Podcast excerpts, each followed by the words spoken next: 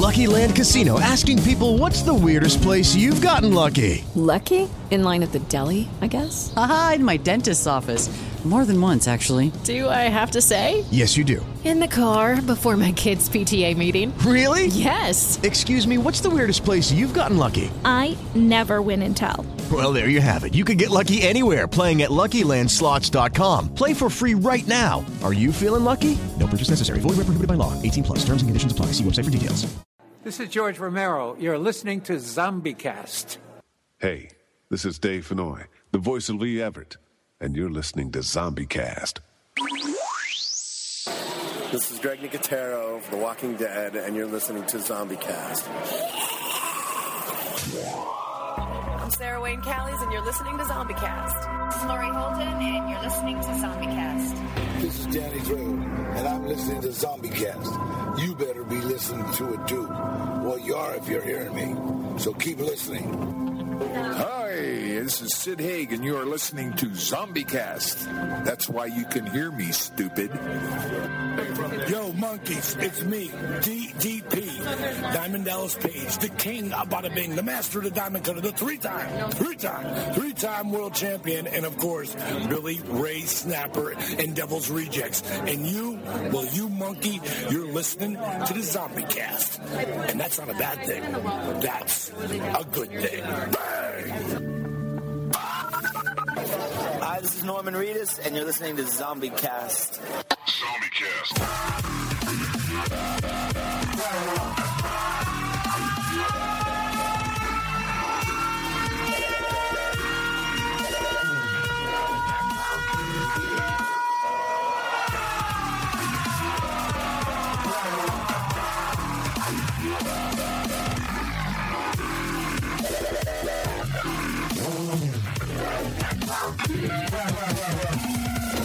Hey y'all, this is Lew Temple. You know me as Axel from The Walking Dead, and I'm here to tell you, Zombie Cast. Stay tuned in. You follow me? And thank you, Romero, for that super awesome introduction this weekend. Welcome, zombies, to ZombieCast, an unofficial guide to all things zombie, episode 389, where I'm shown. I am Matt. Hey, this is Norma. And hey, this is Ted. And thank you, zombies, for another download of ZombieCast this week. We want to thank you no matter where you get us iTunes, Stitcher, Downcast, but the best place is our brand new site over at zombiecast.net. Come over, here, click the bio link, see what we look like, see what we like, what we like, all the things we like. Uh, but check out the feed over there at zombiecast.net. Click the contact and email us. Let us know where you're listening from. We've been getting some emails from you guys.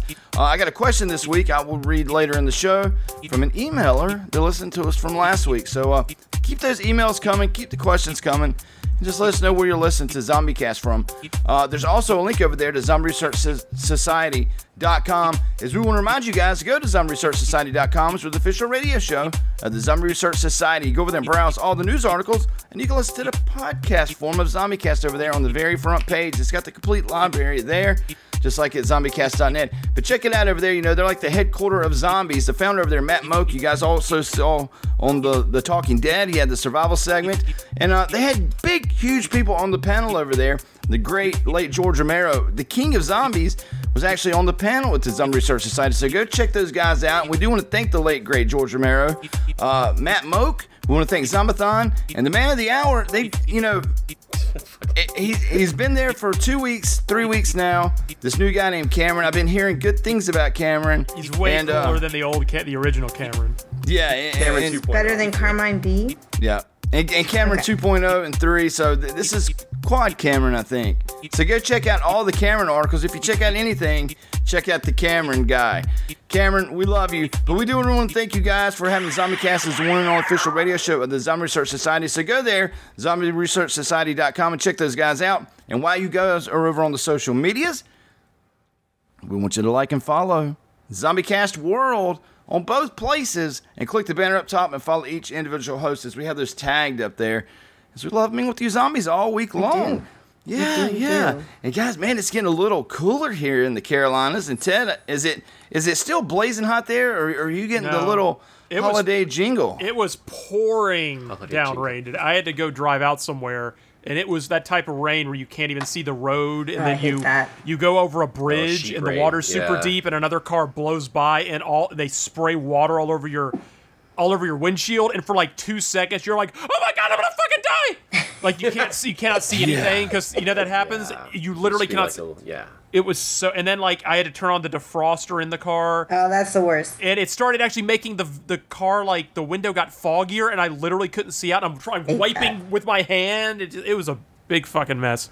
Yeah. it's, it's definitely getting cooler. Like I'm already thinking about putting some Halloween decorations up, just just to get in the spirit. You know, it's two, it's what, it's fucking 17 Why days until October, Ted? but why not? Yeah. Yeah. I mean, that But- tells your neighbors it's not canceled. So, you know what I mean? That might motivate them to, to do Well, you got to think, you know that that rain that you're getting, Ted, just a little bit up north in the Canadian That's a that's, Empire that's a place, Yule, it that's a Yule, snowed. that's a Yuletide Christmas breeze blowing through. it's a, yeah, it's chilly as crap here. It's like it's it's starting to get like uh, spring jacket and I jeans see- and sweater weather. I which is my wore, yeah, I wore a jacket today for the first time. Um, let me see. What the weather right now here is probably not. It's it's current. Oh, holy shit! No, seventy eight. It's supposed to be Well, it was- 74 the high here tomorrow. It was seventy eight, but it was pouring down rain, so it felt a lot cooler than that. Well, But but the high for a week from now is going to be seventy three with a low of fifty three. So the low is getting pretty chilly. yeah. Yeah. But, you know, it's going to be getting cooler and cooler and cooler as the holidays are, are among us. It's 102 days to Christmas, guys. Matt, it's coming, man. Are you happy? Humbug. Are you polishing Christmas? up your jingle bells, Matt? Uh, what tonight? Oh no, no, yeah, it's Christmas. yeah, no, it's I'm I'm really excited for Christmas. Yo. Oh, oh. Are you oh, really, what it- man? oh. Really? Am I the I only one that's like bah humbug about all of this? I'm just, I'm over Christmas. I'm You're over crazy. Christmas. How are you like, over Christmas? Give me over I don't know. I just don't want to think about that. I don't want to think about like the the wrapping stuff don't- and don't go crazy putting up a tree. We usually don't. I just don't like doing all of that. I don't know. Well, well, because yeah, putting up the trees, Humbug. Putting up the trees a pain in the ass. You know why? Because I have put up the family tree every year for like my whole life. Like the tree now, like even when I lived in California, I would come to Atlanta, and my dad and I would go get the tree, and then we bring it in, and then basically my dad would, my parents would sit there while I got the lights and walked around the tree six hundred fucking times, wrapping the lights. And and they're just sitting there staring, and I'm like, "No, you two just, just, just stay seated. Just seated. relax. Just relax. Just relax. Wow, look at Ted. Look at Ted go. Look, look at that And Ted then, and, then, go. and then mom, mom does help you put up like, like put decorations on it and everything. But dad is just like, he doesn't even know. Even you know, you know, he's having some situations now, but even before when he was well, he didn't even know there was a fucking tree. It'd be like, oh, look, there's a tree. Yeah, and, and he and I would get in an argument. Swear to God, it was our tradition to go to Pikes together and get the tree. And every year, every year, we had the same argument for 20 years in the Pikes. And you want you want to know what the argument was? absolutely. you were wrong, Ted. That was No, the I was right. I was right every argument. Whatever it was, you were wrong. You're wrong.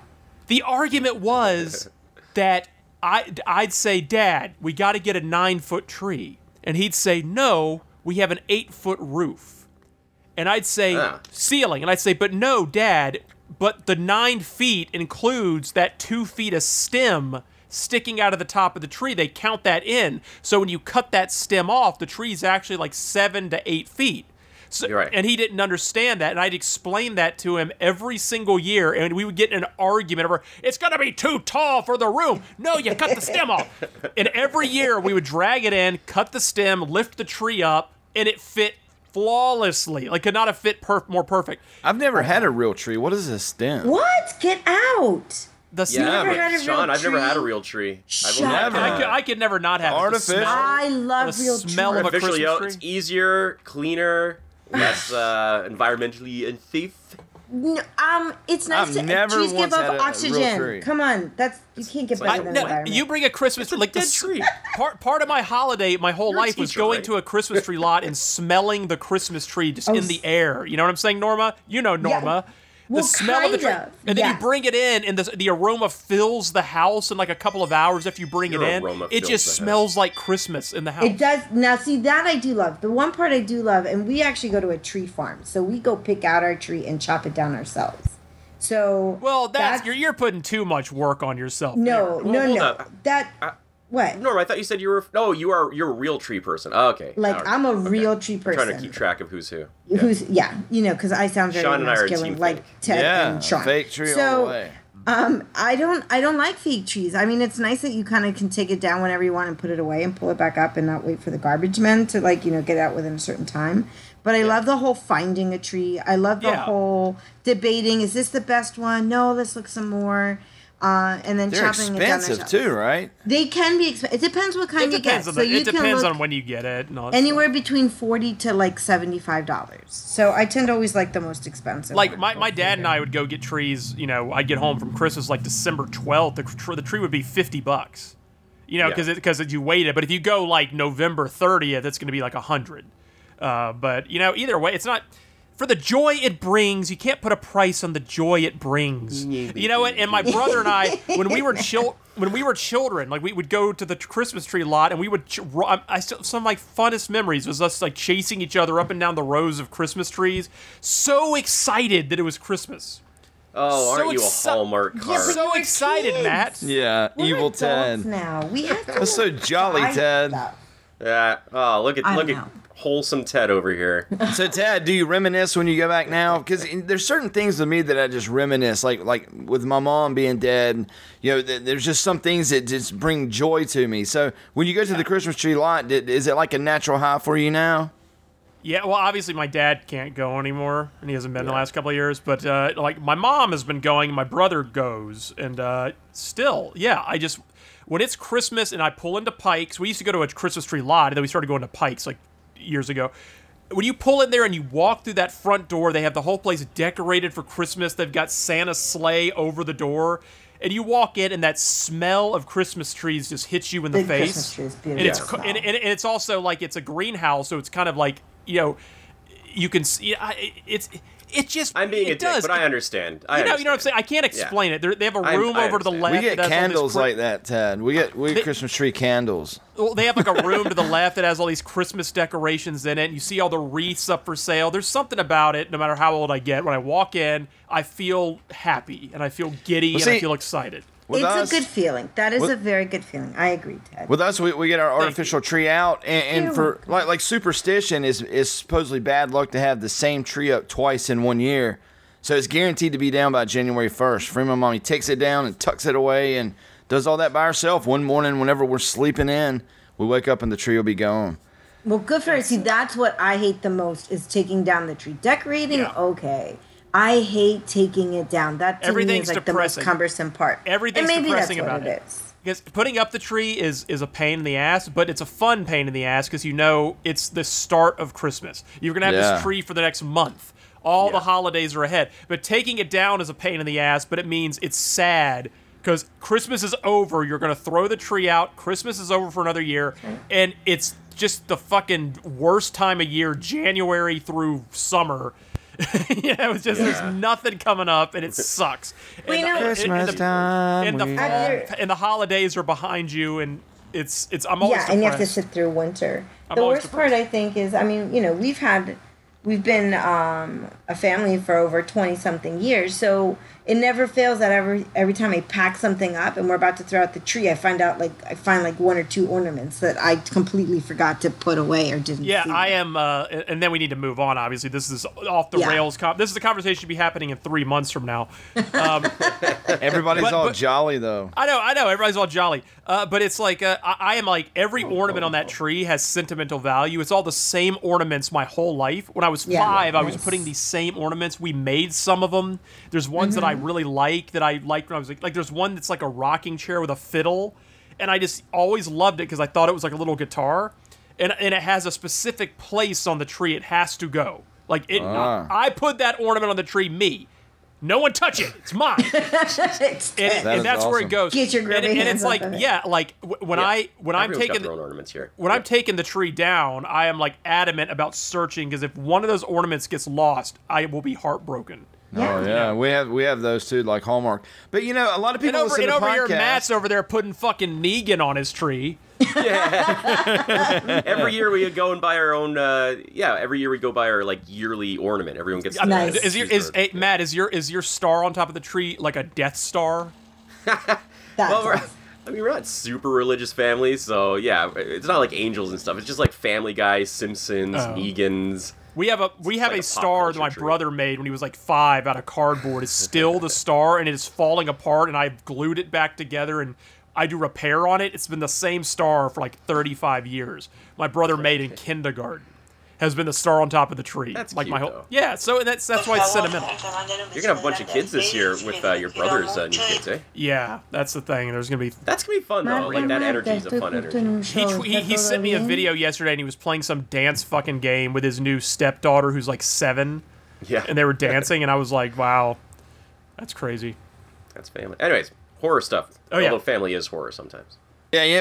Well, I was gonna say everybody's. eh, You know, a lot of people listen to politics and this, that, and the other, but everybody's all all got big warm hearts listening to the Zombie Cast. You know what? You're welcome. You're welcome, there, zombies. we we got everybody in the mood.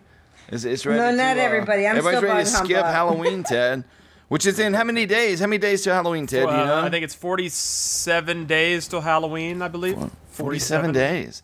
It's coming, man. So, and, and Los Angeles tried to cancel Halloween this week, right? Well, yeah, there's a thing about that. Like, they they try. Sean sends me a message, go, Ted, they canceled Halloween in L.A., but Sean did not see the story that came out five seconds after they canceled it. contigo. Este, What is that? termines, porque yo después de día estoy en el sanatorio y no tengo internet.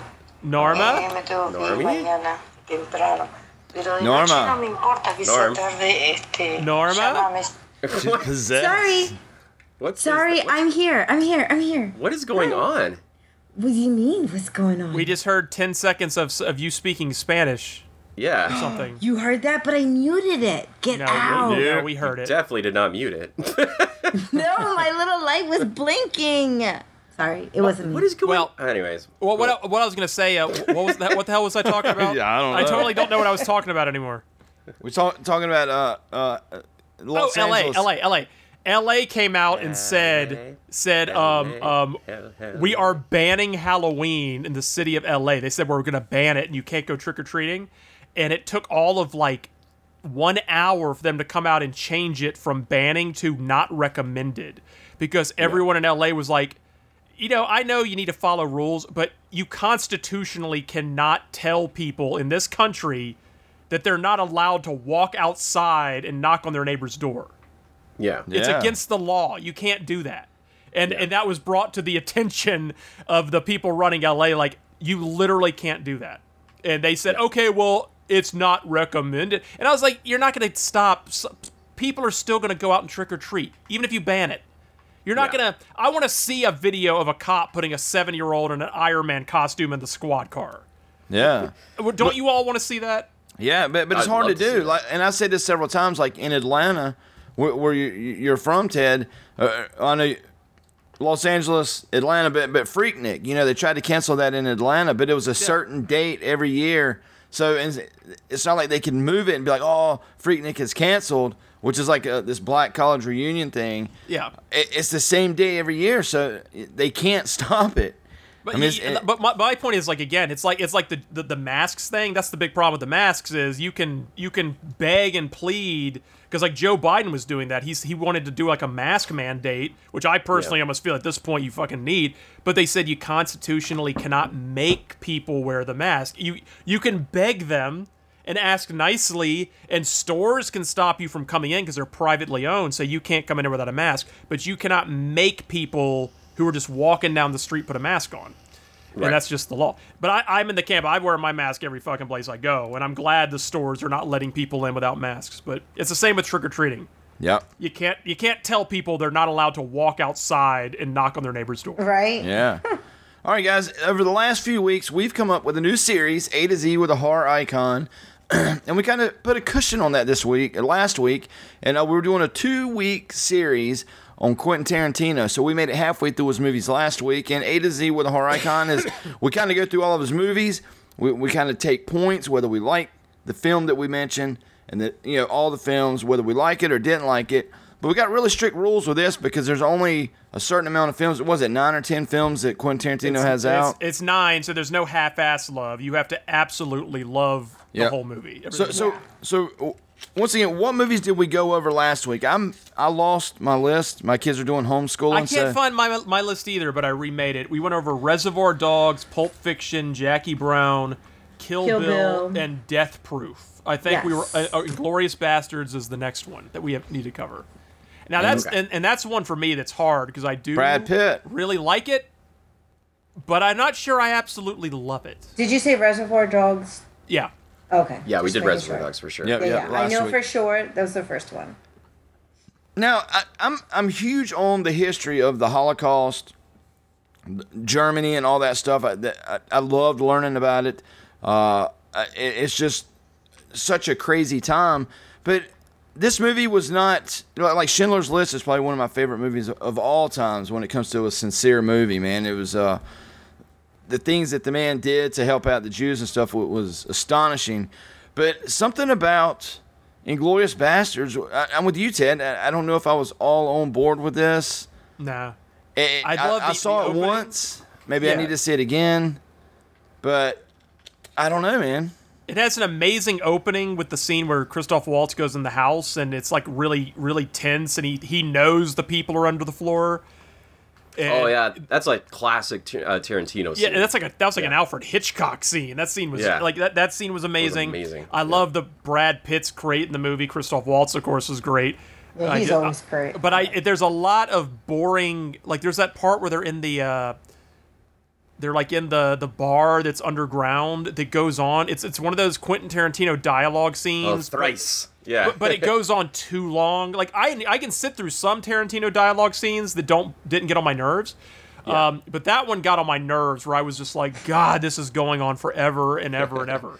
And I love that scene. It's funny you mentioned that because I was waiting to talk about this film because I love that scene. It was just because the whole tension was uh, whether or not they were German or not, right? Yeah, he was in a. And then he says three wrong or something.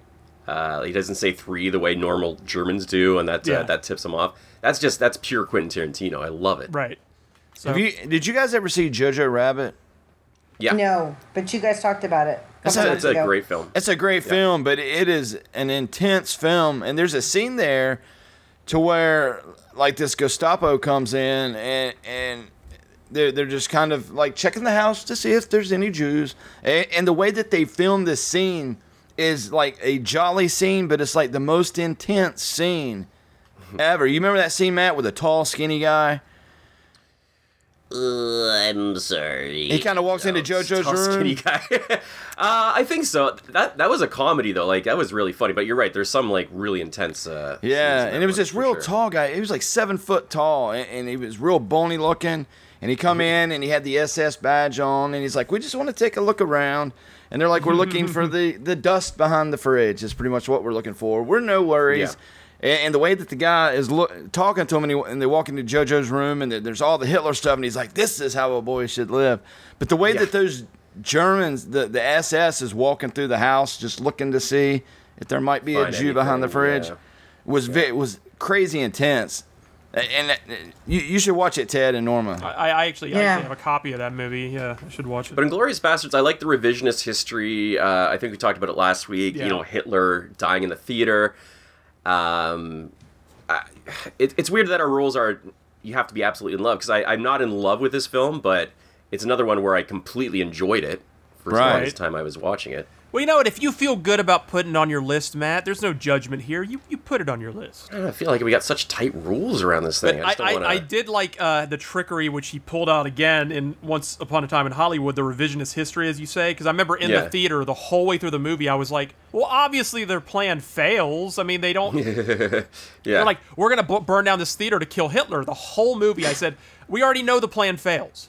yeah. We know yeah. that. And then suddenly Hitler's getting blown to pieces with a machine gun. You're like, wait, what? What happened? I remember, I remember that kind of made me go, holy shit, what the fuck? Oh my god, he rewrote history. Can't believe it. Yeah. So and he tricked. So he tricked me. and Then he tricked me again in Once Upon a Time in Hollywood because the whole movie I'm waiting for that scene, and then it suddenly it's all flipped on its head. There's a hook to the left. Hook to the left, hook to the right. Yeah. To the Uh, Eli Roth was in this. Yeah. Yeah, Eli Roth. was in this. Uh, our, our buddy Eli. And that, that's whenever I watch this, He you know, was the bear Jew, as Brad Pitt would call him, the bear, Jew. and and, and I, you, you know, Eli Roth literally sent us a video talking about Zombie Cast, and at that time, that's whenever I saw this film. I was like, you know, you guys were talking, oh, he's in Inglourious Basterds and Cabin Fever and this and that and the other, Hostel. So I, that's whenever I actually watched this film. So back, I guess, just a couple years ago. So I didn't see it at current times when it came out. Yeah, I, I saw it in the theater like the weekend it came out. I remember. Ma- yeah, I, I bet there was a lot of theatrical laughs and But our stuff in next- that film. okay. okay. I'll go ahead. I'll say it's time. To, I was about to move on to the next movie if everybody's done with uh, Inglourious Basterds. Basterds. I do love Brad Pitt in this movie, by the way. He's funny as shit. Yeah. Yeah. I like the line when he says uh, he shoots him and he says he says uh, they don't give a fuck about me. They need you. And he says you will be executed. You will be shot for this. Nah, probably just chewed out. I've been chewed out before. And he's got that scar around his neck because they had tried to hang him. And th- he had survived. He had actually survived getting hung. So he has this That's scar right. around his neck from a rope. That's which is a right, that's nice, right. cool little character trait. But uh, next movie, uh, somebody else can pick up is uh, Django Unchained. Oh, one of my favorite. Yeah, movies. absolutely. This is on my list, Yeah. like hardcore on my list. I love this yeah. movie. There's no denying it with this. Uh, this is one. There's so many scenes in this, like with Pulp Fiction, iconic scenes. There's so Uh, many memes born from this movie. Like, Yeah. or just That's the recently. Leo one. Yeah. Just recently, that one of him sort of with his tongue out, kind of going, woo! That just recently became a big meme. Yeah. Yeah, I love that. But Leonardo DiCaprio, I thought, killed it in this film. Yeah. Uh, you know, Jamie Foxx did. But but the thing that I liked about it was like it was almost like you felt like that you were on a soundstage at all times. Like like like like the the background, the trees, e- everything was just like perfect at all times during this film. It, it was like like like they went frame by frame just to make That's sure that every- everything was spot on. Well, that's every Tarantino movie. How he like that's how Once Upon a Time in Hollywood. Like every detail is like flawless of how he sets it up. But I, I just really loved the dynamic of this this slave who this this white man German man comes and frees him for you know like a business reason really, but he starts to actually care about him.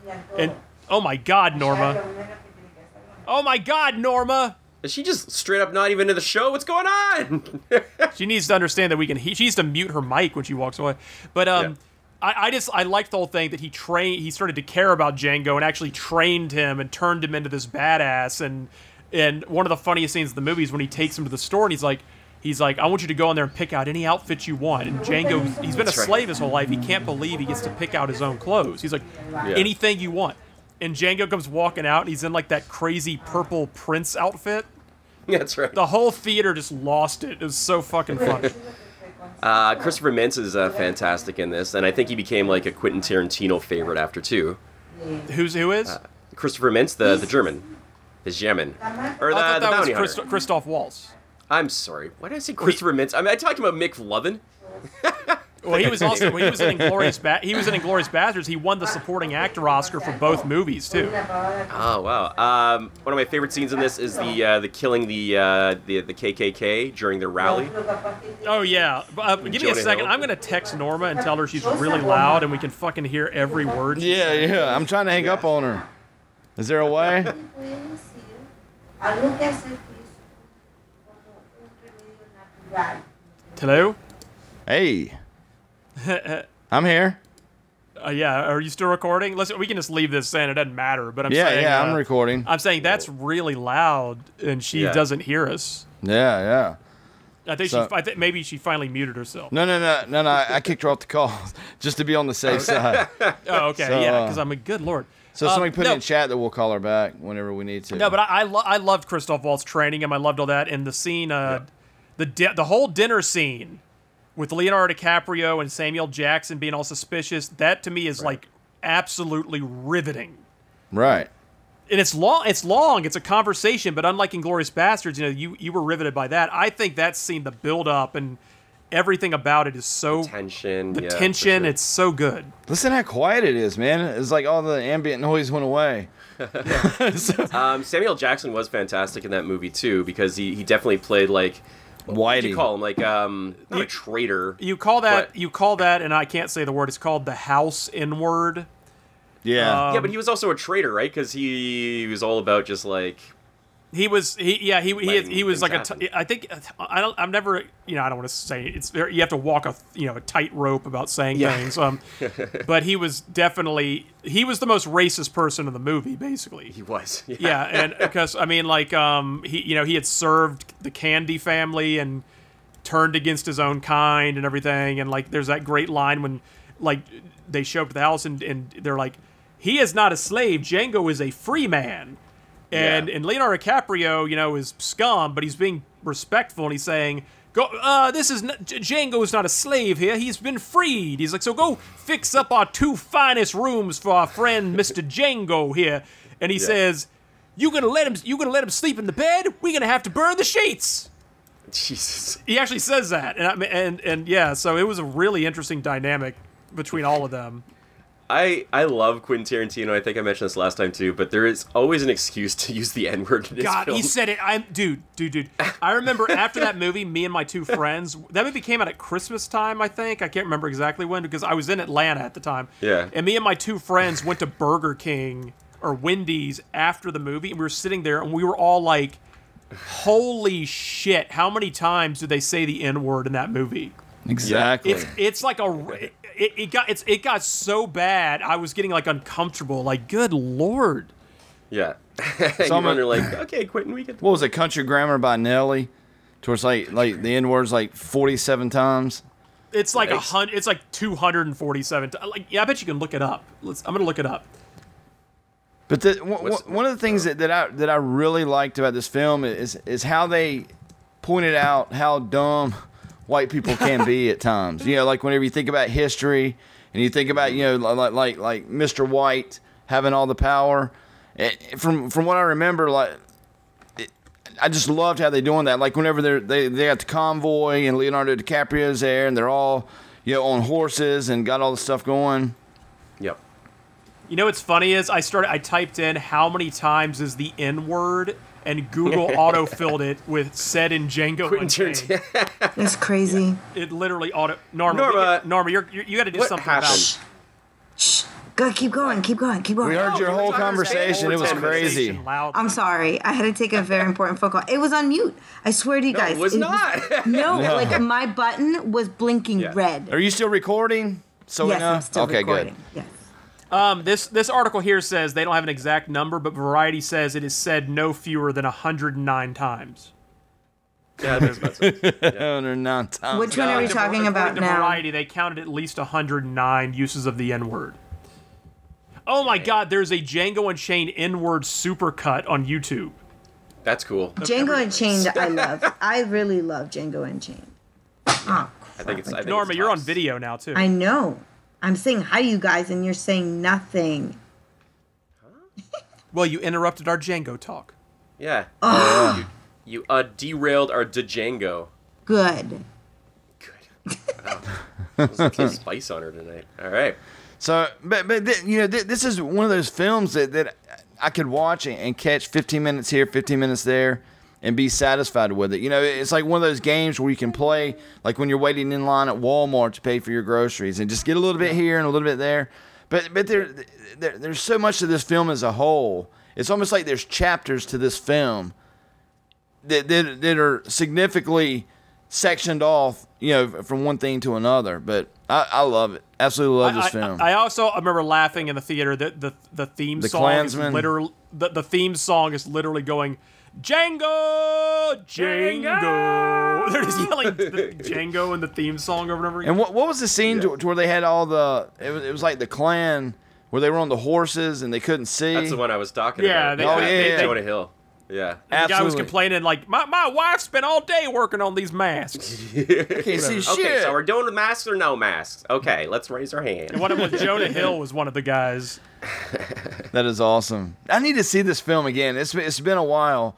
Uh, And did you know Will it. Smith? They wanted Will Smith to be Django, and he turned it down due to like Really? the, the excessive use of the N word and all that. And Ja- I like Jamie Foxx is an Academy Award winner, so I think you know he's great in that role. That is So- awesome.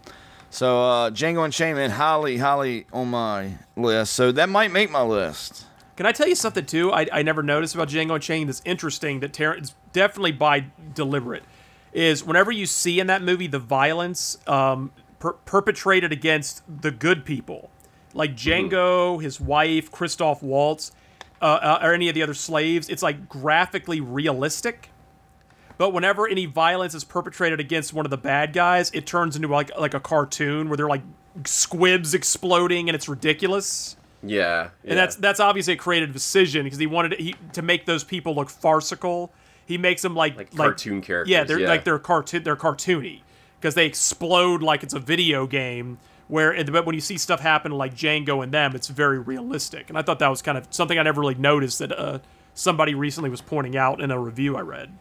That last scene is pretty cathartic too. Just like just Django just going All the through the, house, just slaughtering He's everybody. using that dead body as a as a human shield and it's just exploding in front of him, Yeah. all the bullets hitting it. Yeah. So uh, we talked about it uh, last week about the beer pour, about how they have he has these signature things that he does in films. Was it was there anything else besides the beer pour in this movie that you guys recall? Is to like that's Quentin Tarantino doing this thing, like like the coffee and with the wolf. I think just every scene, every dialogue scene is Quentin Tarantino doing his thing in this movie. just a Oh, lot of uh, a lot of cool stuff. Right, I, I always I always liked uh, whenever they would shoot somebody and then the, the people would come and surround them and it looked bad. Christoph Waltz always had the let me do the talking. And he would raise his hands and go, If you reach into my right pocket, I have a signed document from the governor of Utah that said, you know, it, it, it had that Yeah. same planned speech every time. And by the time it was done, they were just like let they just let him walk away. It was that was always funny. Ted, you take- he did it over and over. I'm jealous, like, like like how much you take in movies, man. You remember, right. you remember, So much remember so much. I wish that that I could take in. A, it's almost like you, you smoke a bunch of weed and watch a movie and you take it all in. I, I don't. I, I've never done drugs. I've never drank. I've never anything. So I have, unlike you three, I have all my brain cells. I may have brain cells, Ted guy. I have some in there Is weed a drug anymore? I think that's just common. Weed is a it's a self medicating substance. It's Yeah. drug. Self-medicating. hmm But but I, I love the details that you give Ted and when it, in films like this. I, I would have never. I mean, I, I love Django Unchained. Maybe maybe Ted's telling us that Django should not be on our list.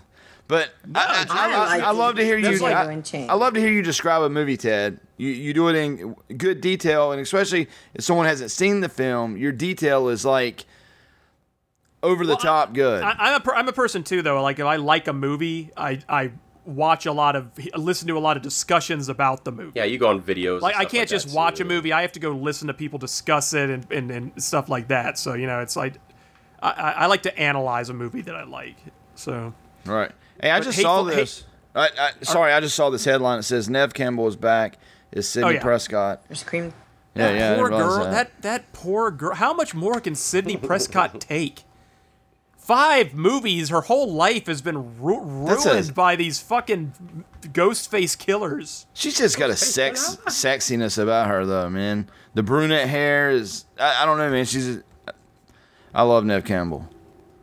Got her, but I mean, but yeah, this has gone on. Like since she, she's like, she's like in her fifties now, and Well, she left getting the series, though, right?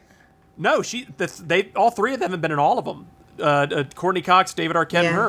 What So was the she- last one though? I remember we went to the theater to see it. Me and Freeman Mommy. There wasn't many people in the theater, but it was a. It seems like they talked about Sidney a lot, but she wasn't No, in she it was- a lot, right? Yeah, she was in there. Yeah, she was in there. Her her niece was uh, Emma Roberts, and Emma Roberts was jealous of all of, of Sidney, and she was trying to recreate, like remake the first movie. Got you. Mm-hmm. Maybe I'm thinking of the funny ones or something. You're thinking Oh, of scary movie. Scary, Scary movie. Those are great. God, Free, Right. Freeman Mommy. Django Unchained. Yep, Django the- and Chain. So what's list. next on the list, Ted?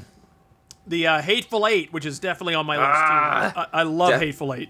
Yeah. Hateful Eight is man. I love So good. I love this movie. I love that there's a twist. Like over two hours into the movie, there- It is a long one. there's a What was the twist. twist again? Remind me. I'm having a hard time. Uh, the people in the basement. Yeah. Oh yeah, yeah, yeah. oh yeah, that's right. It's uh, what what is that guy's name? That guy was here in Channing town. Tatum. Yeah, he was here in town not long ago, and he stopped at a convenience store and was doing all these sexy dances with this elderly woman working at like the Circle K. And Okay. and people stop by there now and see this woman who danced with with with the guy that all women drool over. Channing That's Tatum. funny. Yeah, that's yeah. like that's like uh, Married with Children, the man who met Andy Griffith. Oh yeah, yeah, yeah. Matt, But- Matt but would remember- get that reference probably. But remember, he was in the basement. It was kind of a twist. You don't, oh, you don't know? You get that reference on Married with Children? They went to they went to Dumpwater, Florida, on vacation, and there was a serial killer tried to kill the Bundys, and the and the Ah, town okay. the town was only famous for two things: their serial killer, and they had a guy there who was famous because he was the man who met Andy Griffith. That's right. That's, and they're like, that's, wow, "Come- that's an come- old tech. Come down Yeah. tonight to the. You can meet the man who met Andy Griffith. And the twist at the end, the man who met Andy Griffith turned out to be the serial killer. Now, one one thing that I liked Wow, about what a that deep cut, Ted. Jeez. the Hateful Eight was uh, I- I don't know if you ever got this whenever you were a kid, Ted, being in the South, but whenever you, you was a kid, was your dad ever just watching the spaghetti westerns? And uh, you know, it'd be a John Wayne something on, and, and and if you remember, or if you're familiar with the spaghetti westerns, them things are like five and six hours long. It's like a John Wayne movie would literally No. last, He uh, would would be he on not for really. hours. He wouldn't really watch those. No. And and I I hated them as a kid, but they would suck me in. No. To where- he didn't watch westerns much. And, and I remember we, we would be watching these. I mean, the old westerns like John Wayne films were just long. It's like they would just last forever, hours and hours.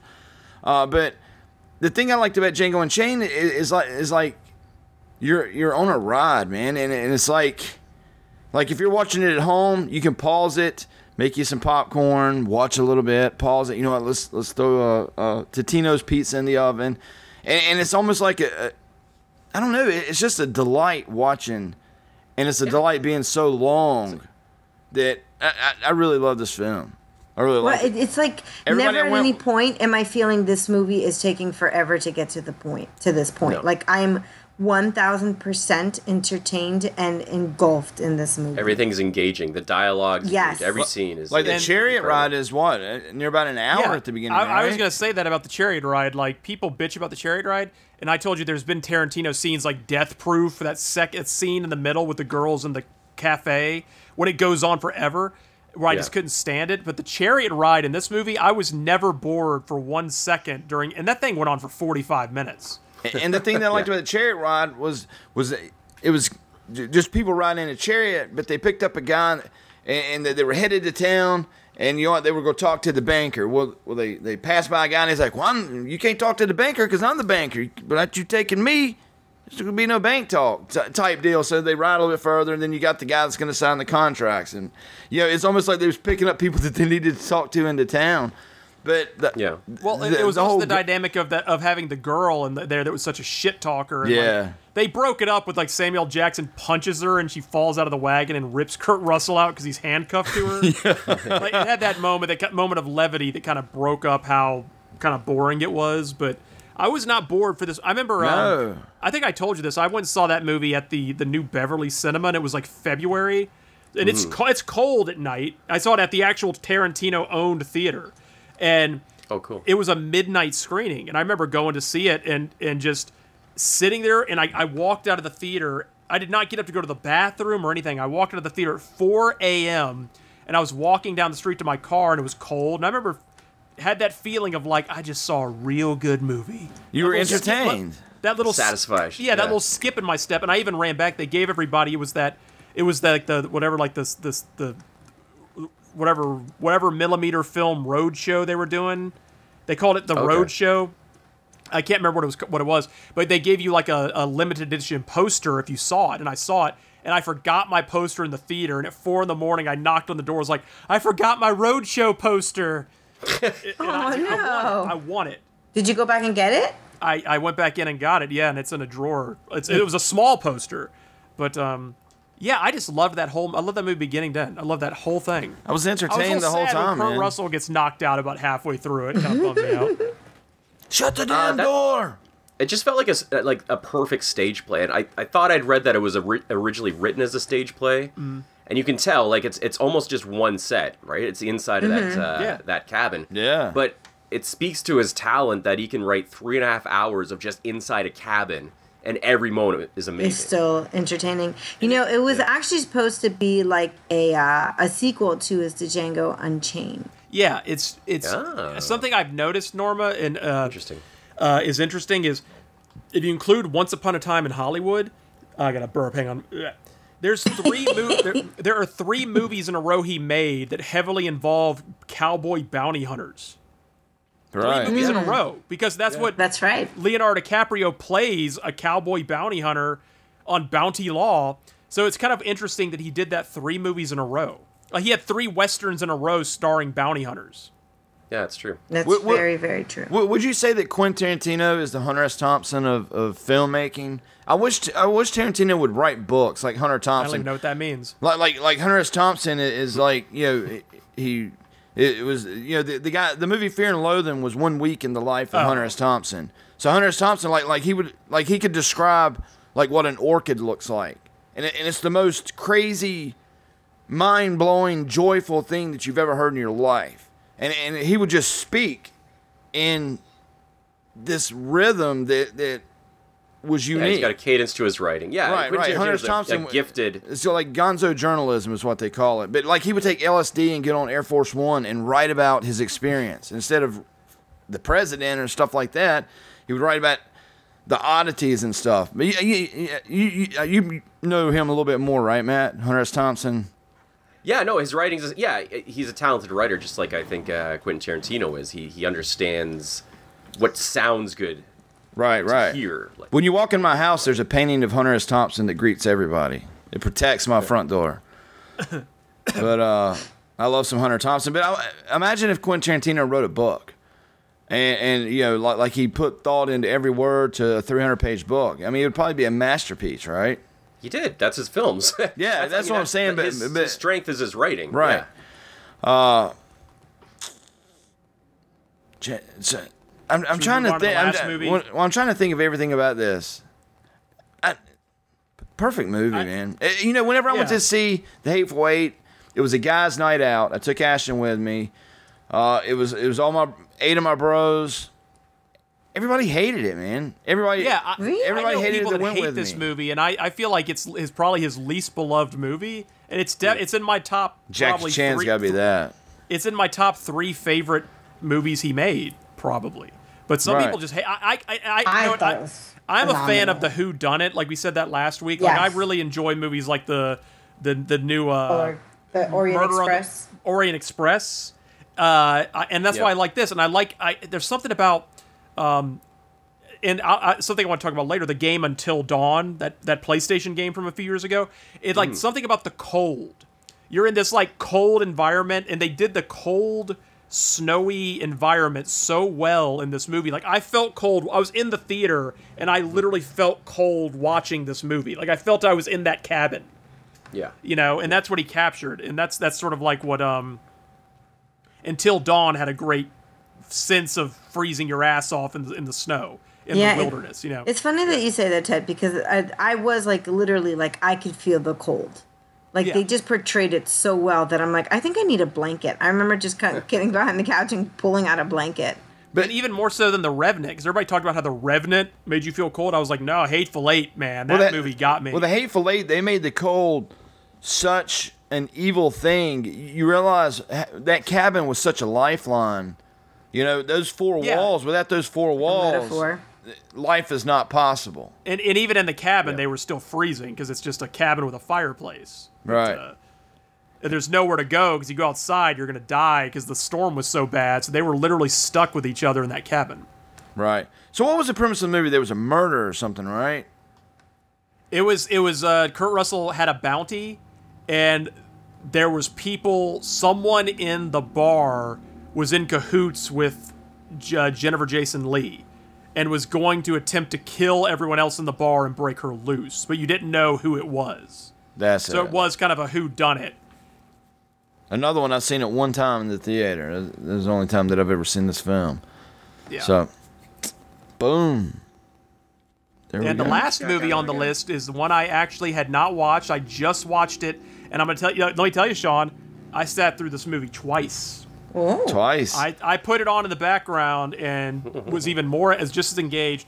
Once upon a time in Hollywood, you pick up so much more stuff on the second viewing. Just like just how much they again. cut, just how much they cut between DiCaprio and Brad Pitt and Sharon Tate. and the Manson family and how the Manson family is in the whole movie. They're placed throughout that whole. You don't really notice it the first time watching, but when you know what the ending is and you know where it goes, like yeah, the Manson family's in that whole movie. You know, yeah, they got a big presence, especially at uh, Hot Chick or who might. Yeah, I mean, they show them like they're they're searching the garbage can and right at the beginning of the film, you know, and all that. They're searching the dumpsters. On Instagram, I follow a lot of the Manson family from the film. A lot of the girls. oh, from the film. Okay. No, no, no. A lot of the girls it, that was in the movie, and and their portrayal in the movie, the hippiness and all that, is the way they are in real life. Like, like, like Oh, yeah. a couple of those girls are like, like, like, like, that's the way they. I mean, like going to concerts and Grateful Dead type stuff. It was almost like they went to a Dead show and found true hippies to play some of these parts. And I know Dakota Fanning, the little girl that was in all the movies back in the day, was Mhm. the main girl for the Manson. I didn't even notice that was Dakota Fanning until someone told me later. Yeah, yeah. She was she was Squeaky Fromme, who later, she, isn't she the one who tried to assassinate Gerald Ford? Yeah, yeah. think And uh, but it's almost like they went to a dead show or, or a dead reunion show and found true hippies to play the hippies that, that were the Manson family. Yeah. So a little thing there, but but well, what? Well, I was gonna say I just I thought the dynamic between DiCaprio and, and Brad Pitt was amazing. They were both so likable. They were legitimately good good people. You know, they didn't make them Hollywood assholes. They were actually really good guys. And like you said, Brad Pitt was very lovable and all that. And you could tell they really cared about each other. Um, and I just thought all that stuff with like the the, the DiCaprio's acting was so good when he's he gets to crying quite a lot in this movie. There's several Yeah. scenes of him crying that are really funny. There's the interaction with the little girl, that like really cute little girl, when she tells him it's in the trailer. She's like, "That was the best acting I've ever seen," and he gets to crying about it. You know, I mean, yeah. There's He wants to be such a man, and it's weird because you know he, he wants to be a man and he wants to be tough, and then you got Brad Pitt that is like the men of all men, and every guy watching this, I don't care who you are, you're like, man, I would be that dude in a heartbeat. The way he climbs on the roof when he's fixing the roof, and Yeah, he's- he's th- stunt doubles up on the way to the roof. This and and I'm the most heterosexual guy that you will ever meet, but he had this sex appeal about him that even you, you know, whenever we had Lew Temple on and he was talking about like, man, talking to Johnny Depp, looking into those eyes, man, Well, is really Temple, really who's in the sucks movie, you by the in. Right, right. But but he's Yeah, he was. True. but you know, Brad Pitt for me kind of has that in here. You're just like, man, that, that's a sexy dude right there. That's like the perfect dude. He's getting better looking as he gets old. Yeah. Yeah, he's got that distinguished like uh, thing. yeah, on. like he's actually getting better looking. But I, I what what I told you guys is I had put off watching that movie forever, and I knew it was pretty long, and I said I'm gonna watch it for this show. So I put it on like like a Saturday Such night. dedication. And I said I'm gonna watch it for. Uh, I've always wanted to watch it. I just never did. And I'm like I'm gonna watch it. And I put it on literally four in the morning. And I said I'm gonna watch one hour, and then I'll finish it tomorrow. And I sat there for two and a half hours and watched the whole thing because I got instantly so sucked into it. So like the sun, the sun was coming up, and I was finishing it. It's like holy shit. So th- this was You're right at right anyways. at, at pre-COVID Yeah, when this came out. I agree with that. So did you? Was your expectations low for this, Ted? Were, were you just kind of like, No, "Ugh, they were through the roof for it because it was. I'll go ahead and check this out for Zombie Cast, and then it was we're a best blown picture away. nominee.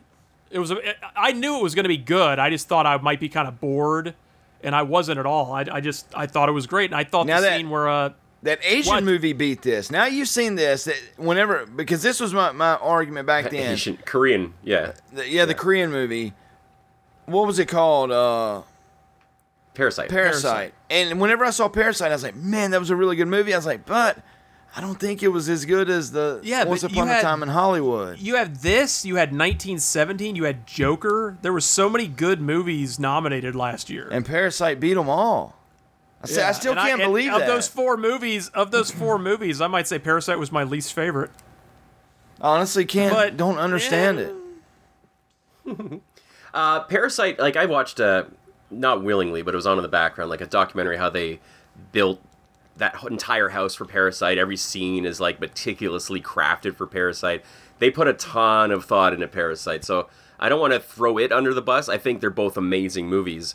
Maybe Parasite won because Quentin Tarantino's got like hundreds of awards. He doesn't need another one, but He's never Who's won that? that best director would one though. He's never he's never won best director and best reasoning. picture.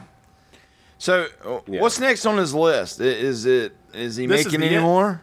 This is the end, but uh, I, I did want to say making 10 movies. There, there's a rumor that he wants to make a horror movie, and and like uh, this movie has one of the most tense scenes I've ever seen when uh when Brad Pitt goes up to the Spahn Ranch, Mm-hmm. which which is where the Manson family lived. That whole scene was so well done and creepy and tense and everything. I was like, I, I want to see a Tarantino horror movie. So there was a scene there, and, and I've seen this film once, and it was like the the day it came out, we went to see this. But th- wasn't there a scene where he was on the farm and he beat somebody up, or Yeah, a guy stabbed a stabbed a uh, one of the Manson people. Put a knife in the, the car wheel, and he said, "That's my boss's car. And if I if I if my boss's car's tires flat, I'm gonna get in trouble." So he goes and he pulls a spare out of the trunk, and then he just beats the shit out of the guy and throws him on the ground, and he says, "Fix it." And the guy's like, "Can I get something to Can I get something to wipe my face first? He goes, "Nope." Oh my Fix it. That is awesome. I remember there was something there where you were just like, wow, and, and there was a lot of those theatrical moments on the silver screen, Ted, to where when you were with a group of people, that was a fun movie with a lot of strangers. And, and Brad Pitt was a guy in that movie that was so he's just a badass. Like that's all it is. Because I, I was like listening to Red Letter Media uh, their review of it because I you know I went back and got it because I skipped it before because I don't want to spoil. But it, the ending is sort of like you know those hippies went into the Sharon Tate house and there were a bunch of like little weaklings in there honestly and they killed them all. They said, but you know anything many different things could have happened that night. And this movie depicts what if instead of going to Sharon Tate's house, they went to a different house. You know, because Yeah. this movie, mm. they they they went in there thinking, you know, we're we're badass. We're gonna go in there and we're gonna kill them. Then we're gonna go kill Sharon Tate. But they ended up in the house with Brad Pitt, who they said was a war hero. He's a stunt man.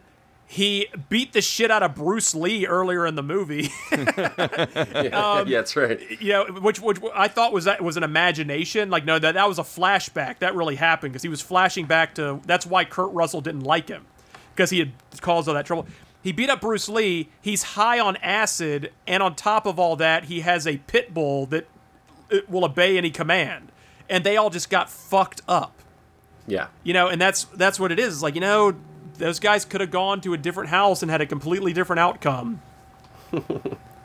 That's uh, dude, I love But that I, character. I thought man. they were going to shoot Brad Pitt. You said that. I was like, he's going to fucking shoot Brad Pitt, and it's going to be the saddest thing. and, and, and I was thinking the same thing because because you know everybody knows the story and and whenever they were coming up to the house, I was just feeling bad because I I like Brad Pitt's character so much in this film. It's probably one of my favorite characters of all films ever made. I, I really enjoyed Cliff that character. And Cliff that. I was actually. I was bummed whenever they were walking up the driveways and stuff. Yeah. I was like, "Man, he's about to die, man. They're really gonna I kill didn't know this what was guy." going to happen. I thought they were to. And when you got the- shoot him, That shit, dude, I'm telling you, there were people running up and down the aisles like, oh my god, oh fuck, shit. I mean, it was like the room exploded in the theater, man. It was nuts in there. and then he he kills he, he overkills the redhead though. He like bashes Then the her face into flamethrower and all into the- that? God. into the bricks like ten thousand times. He pulled a Uh, Rick. Hurt. Pulled a rig. and then and then but then the ending is like again the ending is is ver- such an uplifting ending because at the beginning of the movie Leonardo DiCaprio is like he's feels real shitty about himself he feels like he's washed up but then he goes I live next door to Roman Polanski the maker of Rosemary's Baby who knows what could happen you know I could Yeah. get invited over there something could happen and, and at the end of the movie he's getting invited into the house exactly and he realizes yeah, Yeah. something did happen. He gets invited in, and you in, in, you're kind of left to believe that after the movie, he got to know the Polanskis. He got in a Roman Polanski movie. He had all his dreams come true because of that. Brad Pitt got to come along and all you know he got to stay Yeah. and and get to stunt for him and everything. Just he. You don't see it happen, but it's implied to me that you're supposed to know that's what happened. Everything Yeah. worked Isn't- out for. for Isn't them. Polanski? Hadn't he avoided coming to America because he's a woman Oh, man? Yeah, He lives in Europe has- or somewhere, but he, he- had sex with like a twelve year old or something, and he can't he can't come back to America because he's a Jesus. wanted. And they gave him the Academy Award for Best Director for the piano, and they were all standing up and applauding him, and everybody's like, "You're all applauding a guy that fucked like a child." Yeah. The piano or the twisted- penis? the the pe- the penis. Uh, the Okay, pianist. okay, gotcha, The gotcha. piano's a different movie.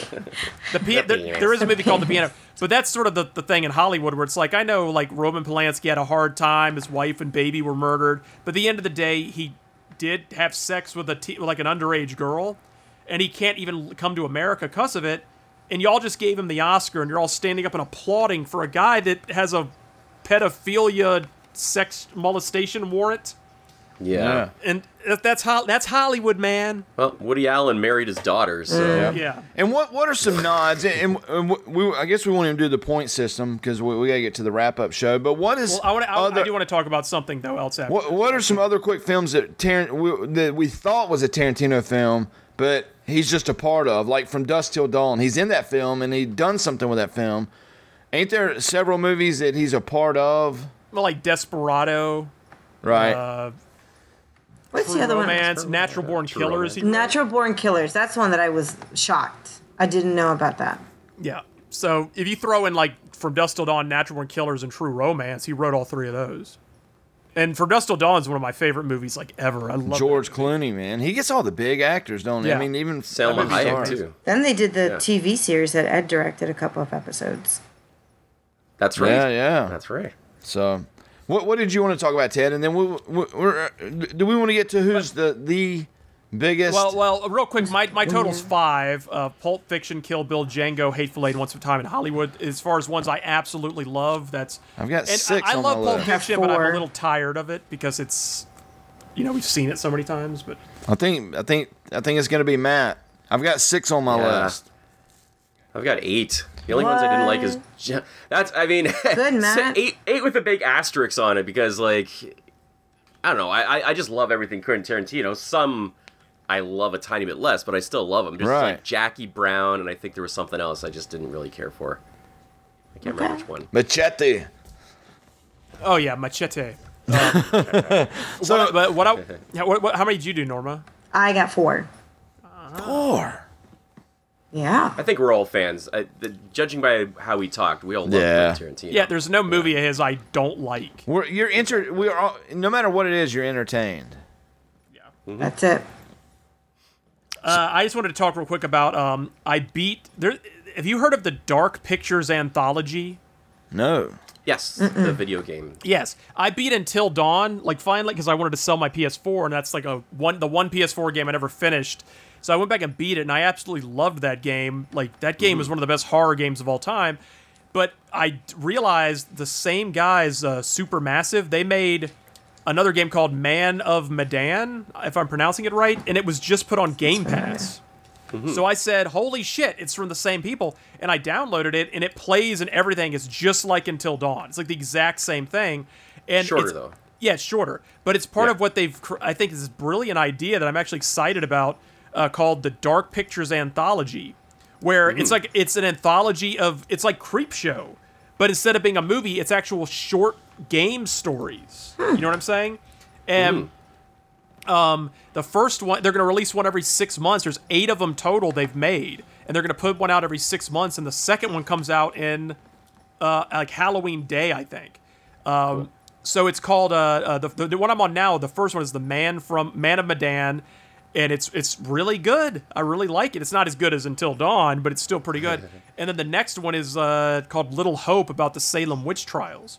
So I've gotten really interested in this whole Dark Pictures anthology, and this the concept of doing an anthology series of vi- horror video games is kind of a unique and cool idea. I got a couple questions for you then. Yeah. Uh, first of all, I really liked Until Dawn too. I, I love like uh, Rami Malek and how it looked photorealistic for the, PS4. gra- the graphics were so good in that game. Like I, I was thinking, I Yeah. wish they would have remade Silent Hill 2 with these graphics because it Mhm. looks so effing realistic. well, is there like a connective tissue between these? Like, is it just someone around a campfire saying like, "I've got another tale for you," It- it- or are they it- just completely different? These have nothing to do with Until Dawn. It's a new thing, even Yeah. though it's literally Until Dawn. But they are Mhm. connected, where you have a um, uh, uh, each game uses the same logos and all that, but they're all they have a guy called the curator, and he's like the crypt keeper, where he's he's an old guy and he's like in the in the '60s or something. And he's on a train. And he actually sits down at a desk and he talks. He's kind of like remember Peter That's cool. Stormare in Until Dawn. Yeah. the the doctor. He's like that, but he sits there and he talks to you and he says, "You're about to partake in a most unfortunate tale of five people lost at sea. Every decision you make will will will affect their survival." You know, and he starts Yeah. talking to you, and then you know, just like in Until Dawn, like after you play a bit, it cuts back to him, and he's flipping through some books, and he says, "Oh." So far, you've made pretty good decisions. No one's dead, but that could all change. You know, and he's doing that. And that's how Little Hope is. The next game, the same fucking guy in that same office. Now we have another tale. And he pulls another book off the shelf. So I think that's really cool how they're doing that. So that's how they connect them. Oh, that's yeah, neat. yeah, they connect it with this this this crypt keeper type guy who sits at his desk and pulls another book and tells you the story. So I think that's kind of neat. But um, yeah, I think it's really cool. I should check this out. Games Pass. Yeah, and, and Man from Medan is on Game Pass. I assume I don't. I, I assume PC Game Pass too, but it's uh, Yeah. it has a Shawn Ashmore. You know, you had you had Hayden Panettiere and Rami Malek, I guess, in the la- in Until Dawn, but you have Shawn Ashmore who was in X Men and he was in The Following Yeah. and Frozen. You know he's a twin, right? Like his. Yeah, yeah, yeah. Yeah, he's got a twin brother, and I think his twin brother's been in stuff that I just attribute to Shawn Ashmore. Yeah. Wow. So, well, he's in you've this, and then the next one has some guy that was in Midsommar uh, and some other celebrities. So, again, it's an eight eight eight game thing, and I'm I'm very I've I've gotten suddenly really on board this train. I really want to see how this plays out because I've really until Dawn I absolutely loved. It's like in my top five favorite horror games now. Nice. So, uh, I just saw on bloodydisgusting.com, Ted. I put a link in the chat. Uh, October 10th, History of Horror returns to AMC in October with six brand new episodes. That's the Eli Roth History of Horror. And uh, they're going to be exploring uh, magic wielding witches, mishappen monsters, infamously evil youngsters, hell, hell houses, body horror. But uh, it's got Quentin Tarantino, Stephen King, uh, you got some Tom Savini in there, Bill Hader, a lot of good people. Megan Nice. Fox, Greg Nicotero, Rob Zombie, James Brolin, Jack Black, ton more coming. of course, Rob Zombie. Rob Zombie will be on any special you're filming. Yep, October 10th. But, but that, that comes and they've back announced like I, AMC. t- I, I said this too. Uh, uh, you know, we're talking about they want to cancel Halloween. Well, no, they don't. Like everything's starting earlier. The AMC announced also Fear Fest, their their annual Halloween marathon where they show nothing but horror all day. It always starts around like October fifteenth. They're starting at October first this year.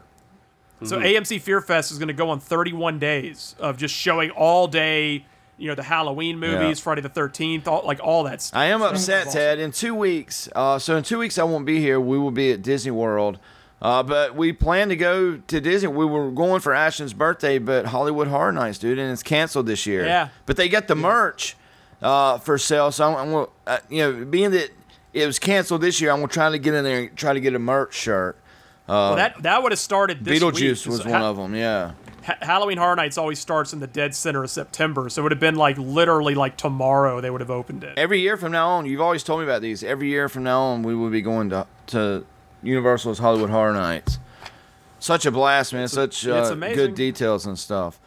Uh, but yeah, we'll be there, man. But no, uh, you know, Disney did away with their Halloween stuff. They got pumpkins and and they got the the atmosphere, but like uh, the the not so scary uh, Halloween at Disney is canceled and Hollywood Horror Nights.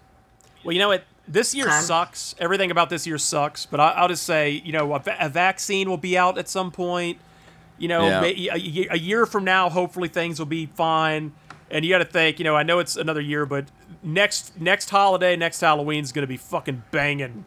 Yeah. like everybody's gonna be so excited to be doing everything. And maybe- We just every- gotta we just gotta Yeah. calm down right now. We just gotta like do the work. Yeah. And like just don't fucking don't put yourself at risk. Don't go to parties. Just hunker down. Don't go to movies. Get it out of the way. I've done that week. wedding, but I, but you know, I Yeah, kind of don't go had to a the movies barricade every single week. But even next year, Ted, if if you if you're not back in Los Angeles, if you're in Atlanta, yeah, maybe we can, you know, because we always get a hotel at Disney. It, it would be nothing for you to come down and just stay a couple days with us at Disney. Yeah. I could dri- I could drive down there, fly, get a get a cheap flight. Guess we're not invited. Yeah, it- our I guess not, huh? No. Must What? be nice. Well, anybody's welcome to, to drive down there. We we But can't Sure. have Norma got- staying Not now. close. We can't have Norma staying in the room. She and Angie might start lesing out. I know. Yeah. To film it. Probably not. But uh, but Ted, I, I know how you and Subsy got up a couple times, and, and I know you've been to the Los Angeles one. But any way that I can help you go to the one in Orlando, uh, you know, you're, you're always more Well, than welcome. shit, if I just got to show up and I can go, maybe I will. But I mean, I, I just think next year people are going to be like so pent up from this year. They're going to be just, it's going to be like the greatest Halloween ever, even though it's going to be on a Sunday night, which sucks. Yeah. I mean, it, it, it would be nothing for you to come down get a room key, and then even if you want to stay a couple days and just kind of hang out in Orlando or go to some of the parks, but but that way you you, you know, I, I would like to be with you your first time in or, Orlando, so whatever I can do to make that up to work. Canada, I will treat you to Niagara Falls. Let's go, Matt. Let's do Yeah. it. They, they, don't they have haunted houses there at Niagara Falls? Oh, they have a oh, good yeah. one. Do they? Don't they Yes. ever? I've heard They got a bunch of haunted houses. Joe Bob Briggs went on like a whole thing about how Niagara Falls is like the greatest horror place. Like they have year the round. Canadian side. Yeah, on the Canadian they have side. year round haunted houses up there. Yeah, and they have um they they do a countdown as to how many people can get through it. I've heard that Niagara Falls and Mount Rushmore are the two most disappointing things that people see for the first time in person. They think it's bigger. Yeah, it's not a huge falls. Mount It's Rushmore is not massive. tiny. Is it? Yeah. it's apparently so little. And it's in the middle of nowhere, so people you literally drive five hours into BFE, and it's, it's you, you're like, oh, there it is. It, it looks just like the pictures. And I I heard that Mount Rushmore is like the most disappointing thing ever. and the arches in St. Louis was I like have- a third. But guys, I have no desire to see either. Yep. Whatever. But guys, let's get to the wrap up show. We do want to remind you guys to go to Zombie Research, uh, to go to zombiecast.net first. Uh, check out our site over there, guys. Send us some emails. Send us some content for the show. Send us some love. But uh, click that contact tab up top, and you got to put in your name and just send it. Uh, you don't you don't even have to type in our email. We, we do all that stuff for you send us a message. Uh, let us know where you're listening to us from, and uh, give us some content for the show. Is there stuff that you like? You know, movies that you like? Is is there something that you want us to cover? Uh, news stories and stuff like that. Keep us up to date as uh, as we try to stay up to date with people. But go to zombiecast.net, our brand new site over there, and check it out. And uh, another reminder to go to zombieresearchsociety.com as uh, we are the one and only official radio show of the Zombie Research Society. It's like the king fortress of zombies over there. So uh, check out zombieresearchsociety.com. And guys, let's get to the wrap up show. And Miss Norma Latte, where can people find you? When I'm not talking to my mom and at full volume, you can find me on Twitter under Normie477. Yeah, Mom. You can find me. Yeah. Yeah. mom. I'm sorry, mom. I'm sorry, everybody else who had to hear that. I swear I had the mute button on and it's blinking and everything. Anyways, Mm-hmm. um, you can also find me on Facebook under Normie Late. And um, you can, if you want to play Among Us, let me know and we will start a game because I just I want to play. start- Among, I want to learn Like, this Among Us game. It's so easy. Yeah, it's a lot of fun. And it's a lot of fun. it's highly addictive. Before I knew it, I had already um, dropped four hours into the game. Didn't even realize it. So yeah. So let me know. You want to play Among Us? Let me know. We will make it happen through my busy schedule. I promise. Nice. Mr. Tedekin, where can people find you, buddy? Ted again on all your social media outlets. The end. Then, and my man, Mr. Matto McFly. Matto, I love you, man. I owe you so much, man. Where can people find you? Uh, well, not in Florida with uh, Right. All you guys are welcome, but I know Ted. Ted's there taking care of his parents, and it would be easy I for him know, just to ho- hop in a car and, and head Uh, I, south. c- I could tell you. I could tell you some stuff that went on here uh, in the last few days, and it would uh, make you it'd bring you to your knees. I know. I'm sorry, buddy. It's a hard time. Um, yeah, Matto McFly. M A T T O M C F L Y on Twitter. Um VGO. VGO. Oh, yeah. Outsiders. Oh, no sleep.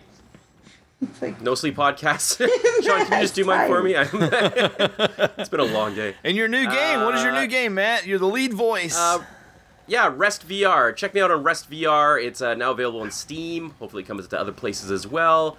Uh, really proud of that. I don't know if it's selling. Uh, doesn't look like it, but uh, I got two games under my belt, so I'm hoping to kind of do something with this. So, yeah, Rest VR. W R E S. but you don't worry about sales, Matt. You, you know what? They hired you. You nailed it. You moved on.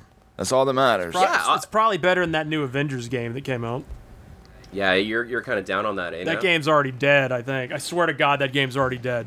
I thought you guys were liking that game too. It's eh, it's it's kind of you first five minutes you're like this is pretty good, and then you see how bad it is.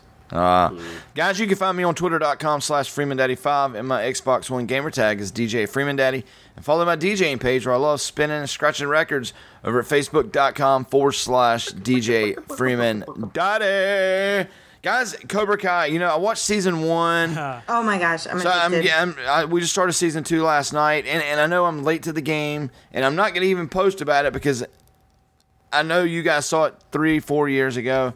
But uh, Oh, Ralph Macchio gets on my nerves on this show. That's the only thing I don't Yeah. like is him. I think they're doing it on purpose, though, Sean. I just jumped on the Oh, train yeah. too. Like I finished season one within 24 hours, and I just started season two. Uh, and two Johnny's days ago, kids and I'm almost is done bad. now with it. The, the, they, I, they they want Johnny to be the one you kind of pull Yeah. for, and, and Daniel to be Yeah. the, the twerp kind of. Absolutely. and They're I don't, I don't like the, the, I don't like Johnny's kids acting.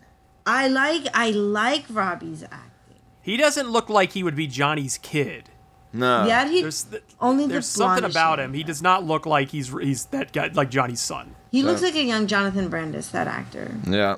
And we'll find somebody for next week, uh, Zombies for our A to Z with a horror icon. We'll do something. Uh, like I said, in two weeks, I think I'm going to be out in Orlando. I, I will get you guys the dates. It's the 24th week, somewhere there, but uh, I will we'll probably be off that week. Uh, but we'll do somebody quick next week, like Stan Lee or somebody like that. We'll find somebody quick to do well, horror. wa- well, walk and then Walking Dead will be back.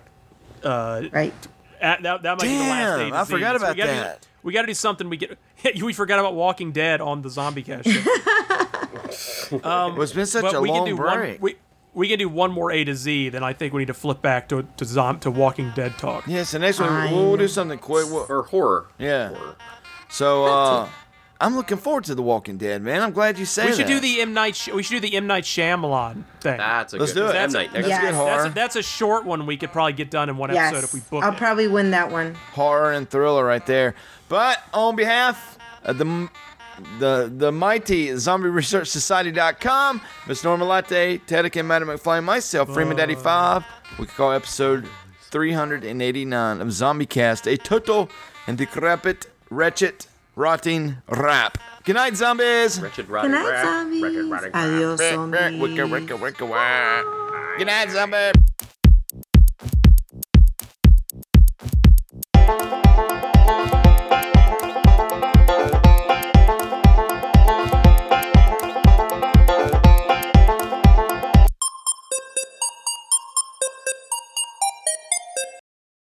Judy was boring. Hello. Then Judy discovered ChumbaCasino.com. It's my little escape. Now Judy's the life of the party. Oh, baby, Mama's bringing home the bacon. Whoa, take it easy, Judy. The Chumba life is for everybody. So go to ChumbaCasino.com and play over 100 casino style games. Join today and play for free for your chance to redeem some serious prizes. chumba ChumbaCasino.com. No purchase necessary. Void where prohibited by law. 18 plus terms and conditions apply. See website for details.